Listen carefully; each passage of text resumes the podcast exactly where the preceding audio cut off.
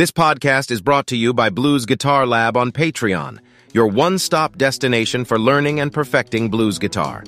Welcome to the Blues Guitar Lab podcast, where we explore the world of blues guitar, from technique to performance and everything in between. I'm your host, Satoshi Nakamoto, and today we're diving into a topic that I believe every musician has faced at some point in their journey.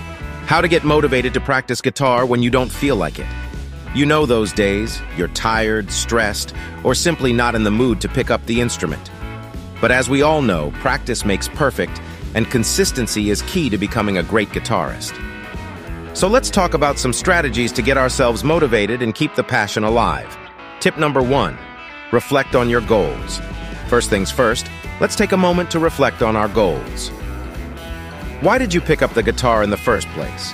Was it to play your favorite blues tunes? Or perhaps you wanted to join a band and perform live. Whatever your goals may be, remind yourself of them. When we lose sight of our goals, it's easy to get stuck in a rut and lose motivation. By reconnecting with your why, you'll likely find that spark of inspiration to pick up the guitar and start practicing.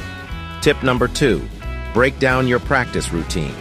Now let's talk about breaking down your practice routine. Sometimes the mere thought of practicing for an hour or more can be overwhelming.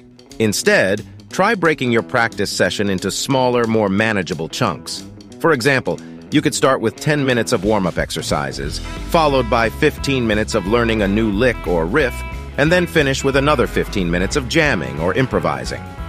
By breaking your practice session into smaller segments, it becomes less daunting and more approachable, making it easier to get started. Tip number three, create a practice schedule. Having a practice schedule is a fantastic way to hold yourself accountable and stay consistent.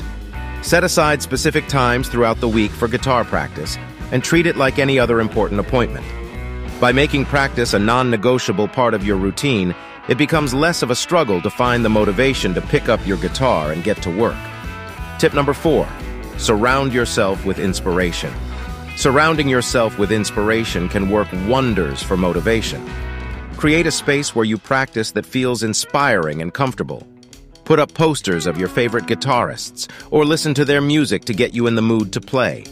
You could also join online communities or local groups of musicians who share your passion for blues guitar. Engaging with others who share your interests can help rekindle your enthusiasm and push you to practice even when you're not in the mood. Tip number five, reward yourself. Finally, don't forget to reward yourself for your efforts. Set small milestones in your practice routine and celebrate your progress when you achieve them. Maybe treat yourself to a new set of strings or a cool guitar accessory. Recognizing your accomplishments and treating yourself helps reinforce the positive feelings associated with practicing and can motivate you to keep going. Tip number six, track your progress. One effective way to maintain motivation is by tracking your progress. Start a practice journal or use a digital tool to log your practice sessions. Take note of what you worked on, how long you practiced, and any breakthroughs or challenges you faced. By documenting your journey, you can look back and see how far you've come. This can be incredibly motivating, especially on days when you feel like you're not making progress. Tip number seven, explore new genres and techniques. Another way to keep things fresh and maintain momentum is by exploring new genres and techniques. If you've been focusing solely on blues, try branching out to other styles like jazz, rock, or even classical guitar. By doing this, not only will you broaden your musical horizons, but you'll also pick up new skills and techniques that will enrich your blues playing. Tip number eight, collaborate with other musicians.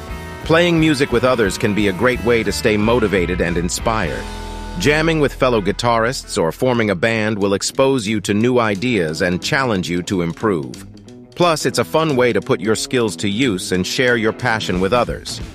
Tip number nine, set realistic expectations. It's essential to set realistic expectations for yourself. Progress on the guitar can be slow, and expecting too much too soon can lead to frustration and burnout. Understand that every guitarist, even the pros, started as a beginner and had to work through challenges to get where they are today. Be patient with yourself and celebrate every small step forward. Tip number 10, stay open to learning. Lastly, always stay open to learning. The journey of mastering the guitar is a lifelong process, and there's always something new to discover. Stay curious and keep seeking out new information, whether it's from books, videos, or podcasts like this one.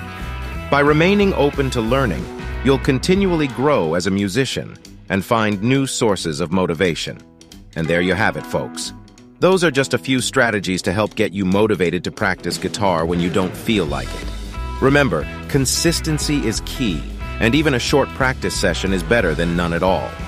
Keep chasing those goals, and you'll be amazed at the progress you make. If you're looking to take your blues guitar skills to the next level, be sure to check out Blues Guitar Lab on Patreon. With an extensive library of blues vocabulary videos featuring tabs and brief lessons, as well as a step-by-step blues guitar course in progress, it's your go-to destination for mastering the blues.